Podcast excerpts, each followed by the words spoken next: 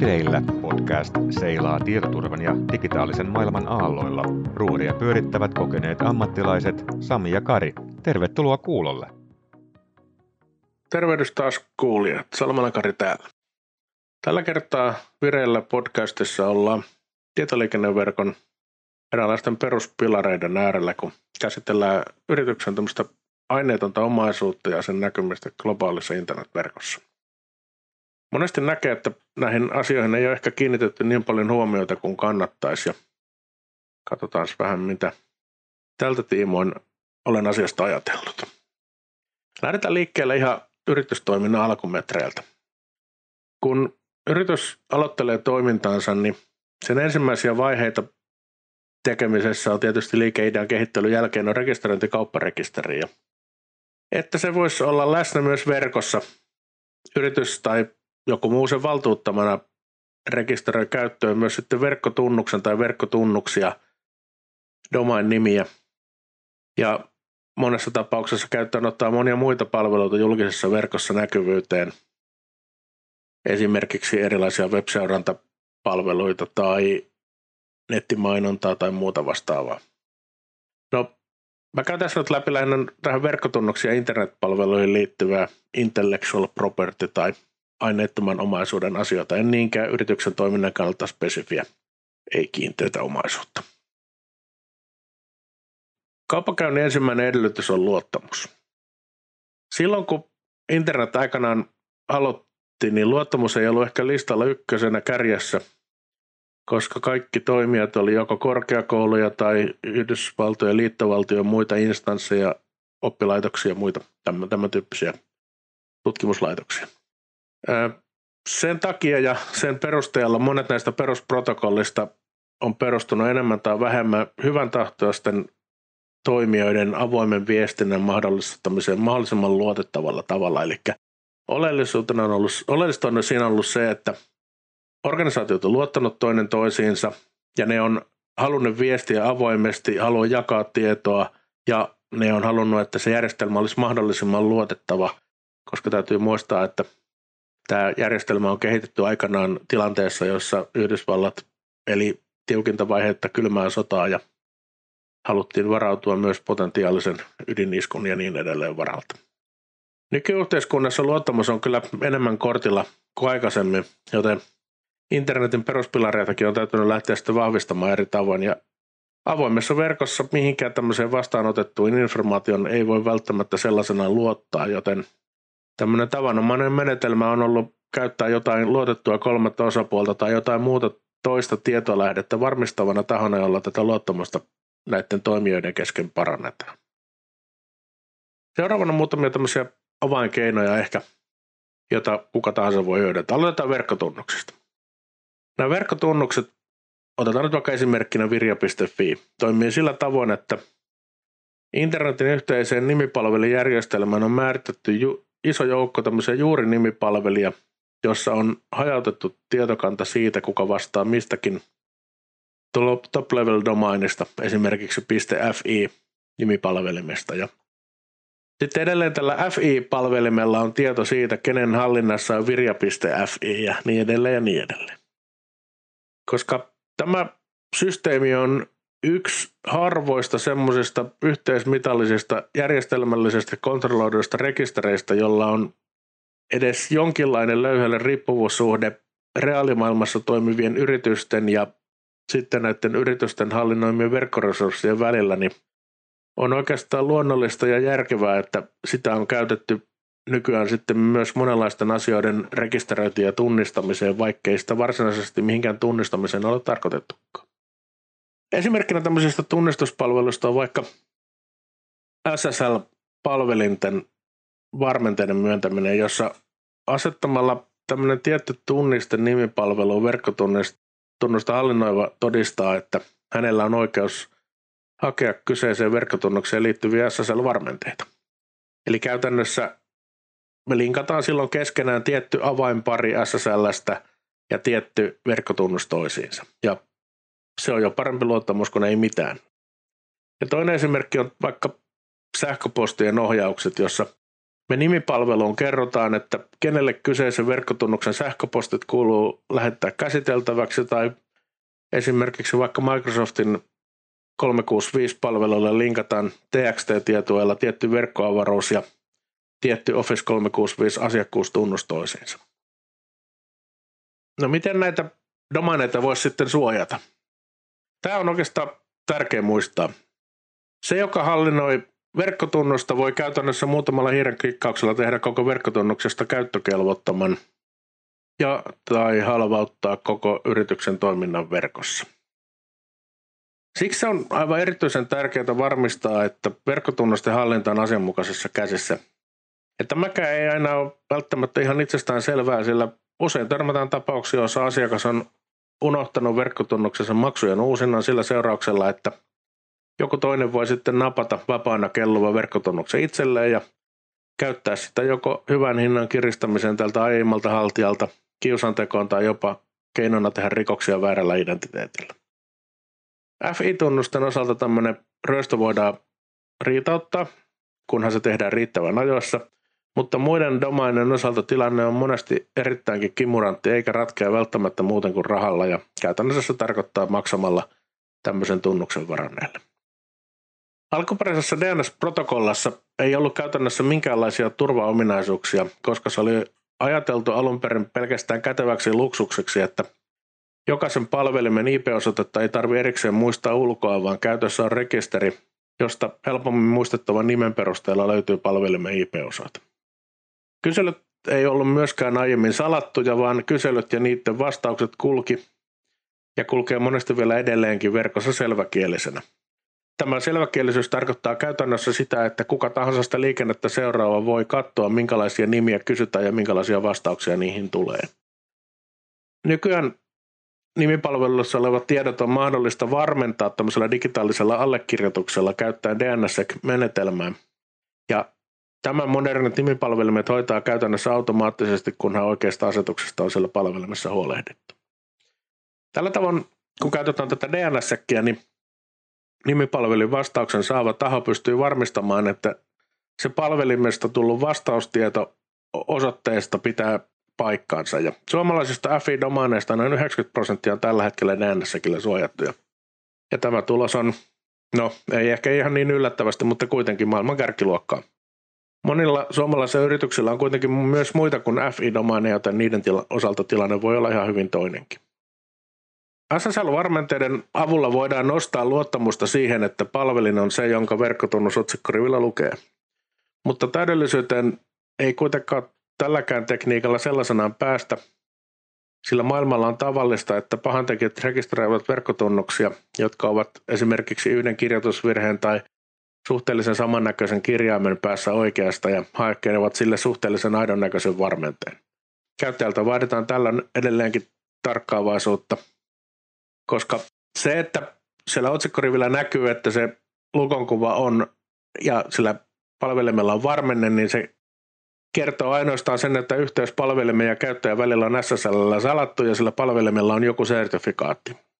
Mutta se ei kerro kyllä mitään siitä, että onko sitä palvelua turvallista käyttää ainoastaan sen, että ulkopuolisen on lähestulkoon mahdotonta liikennettä kuunnella ja, tai saada mitään selkoa siitä ja, se palvelin on jonkun kolmannen osapuolen toimista jotenkin tunnistettu. Ja täytyy huomata, se voi olla tunnistettu myös sille kirjoitusvirheelliselle verkkotunnukselle. Ja sen lisäksi pitää tietysti huomata vielä se, että ne SSL-varmenteet on luotettavia ainoastaan, jos kuka ulkopuolinen ei ole päässyt verkkotunnusten hallintaan tai niiden varmenteiden salaisia avoimiin käsiksi.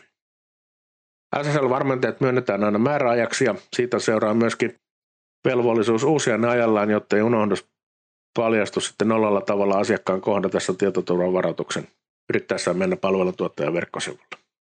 Tämä tyyppisiä aina silloin tällöin näkyy. No, nimipalvelun avulla ohjataan myös sähköpostin kulkua. Nykyään on semmoinenkin ongelma, että koska sähköpostiin ei alun perin laitettu mitään tunnistusta – niin taaksepäin yhteensopivuuden varmistamiseksi sitä on sinne aika hankala jälkikäteenkään ujuttaa. Ja postinkulun luotettavuutta on koetettu sitten parantaa erilaisilla tekniikalla varsinaisen postinohjauksen lisäksi. Ja vaikka ensimmäisenä, jos käsitellään, tässä on tämmöinen kuin Domain Keys Identified Mail, eli DKIM. Ja sen idea on lisätä tämmöisiin kaikki lähteviin sähköposteihin tämmöinen digitaalinen allekirjoitus, jonka avulla on mahdollista varmistaa, että se, joka on lähettänyt sen sähköpostin ja se domainin hallitsija on hyväksynyt tämän postin hyväksytyksi lähettäjäksi. Ja toinen vähän samanlaiseen lopputulokseen tähtäävä palvelu on SPF, eli Sender Policy Framework, joka toimii sillä tavalla, että verkkotunnuksen nimipalveluun lisätään listaan kaikki hyväksytyt lähettävät sähköpostipalvelimet ja sähköpostia vastaanottava palveli voi käydä sieltä nimipalvelimesta kysymässä, että onko tämä palvelin hyväksyttyjen listalla ja postin väärentämisestä tulee hankalampaa. Ei mahdotonta, mutta hankalampaa. Sitten on erikseen tämmöinen uusi tai uudempi tekniikka kuin DMARC, eli Domain Based Message Authentication Reporting and Conformance, joka hyödyntää toiminnassaan näitä kahta edellä mainittua SPF ja DKIM ja antaa sitten vastaanottajalle ohjeet siitä, että miten tulee toimia, jos vastaanottaja vast- saa postin, jossa joko SPF-rekordi, DKIM-rekordi tai molemmat ei mene jostain syystä läpi. Tällä tavoin ei siis estetä varsinaisesti väärentämistä, mutta estetään se, että se väärennys ei mene sukkana läpi sen vastaanottajan puolelta. Tämän D-Markin osalta sen hyvä puoli on se, että siellä voidaan pyytää raportteja joko tänne alkuperäiselle domainin omistajalle tai sitten johonkin kolmannen osapuolen ylläpitämään raportointipalveluun siitä, että kuinka paljon niitä väärennysyrityksiä tulee ja myöskin sitten reagoimaan mahdollisesti näihin havaittuihin ongelmakohtiin. Ennen muinoin yritykset yleensä ylläpiti itse omia DNS-nimipalvelmia, mutta nykyään se yhä useammin annetaan jonkun palveluntarjoajan tehtäväksi, lähinnä johtuen siitä, että tämä harva näkee omana ydintoimintanaan. Ja huomioiden, kuinka tärkeästä asiasta nimipalveluissa on tämän aineettoman omaisuuden suojaamisen kannalta kysymys, niin ulkoistaminen ammattitaitoiselle verkkotunnusten hallinnoijalle onkin monesti kyllä se paras ratkaisu. Nimipalvelimet joutuu varsin usein erilaisten palvelunnistohyökkäysten kohteeksi oikeastaankin kahdesta syystä. Ensinnäkin niiden on pakko olla enemmän tai vähemmän auki internettiin ainakin DNS-palvelun osalta, että niiltä voitaisiin niitä nimiä kysyä. Ja niiden pitää vastata kaikille kysyjille. Tällöin palomuureilla ei pystytä juuri tekemään suojausta nimenomaan näihin sovelluskohtaisiin hyökkäyksiin liittyen, eikä myöskään pystytä kovin hyvin rajoittamaan sitä määrää, kuinka paljon niitä kyselyitä tulee. Ja toiseksi toinen syy, minkä takia tämä on ollut suosittu hyökkäyskohde on se, että häiriö DNS toiminnassa yleensä aiheuttaa yritykselle todella paljon häiriöitä todella nopeasti, koska monet sovellukset ehdottomasti edellyttää sitä, että nimipalvelu toimii ja ilman sitä mikään ei toimi. Jos ei web-sivut toimi, jos ei sähköpostit kulje ja niin edelleen ja niin edelleen, hankaluuksia tulee useimmille yrityksille aika nopeasti. Verkkotunnisten suojaamiseksi DDoS-hyökkäyksiä vastaan on kehitetty tämmöinen Anycast DNS-tekniikka, joka pohjautuu siihen, että me hankitaan joltain palveluntuottajalta iso joukko palvelin resursseja, jotka on hajotettu ympäriinsä ja se kysely lähetetään tämmöiseen Anycast-osoitteeseen ja sitten sen jälkeen joku niistä palvelimista vastaa. Ja käytännössä näillä isoilla palvelutuottajilla on sitten näitä Anycast-palvelimia riittävä määrä niin, että DDoS-saaminen niiden osalta ei ole teknisesti ottaen mahdollista. Ja sitä kautta pystytään suojaamaan nimipalveluita tämmöiseltä hajautetulta palvelunestohyökkäykseltä. DDoS-hyökkäyksiä vastaan tämmöinen Anycast ei sinänsä estä niiden toteutumista, se ainoastaan estää niiden häiriöiden lieven tai niin kuin pahentumisen niin, että se kokonaan se verkkotunnus lakkaisi toimimasta. Traficom on tässä viime vuoden lopulla hankkinut semmoisen palvelun kaikille Suomen FI-domaineille, että kaikki Suomen FI-domainit voi ottaa tämä Anycast DNS käyttöön.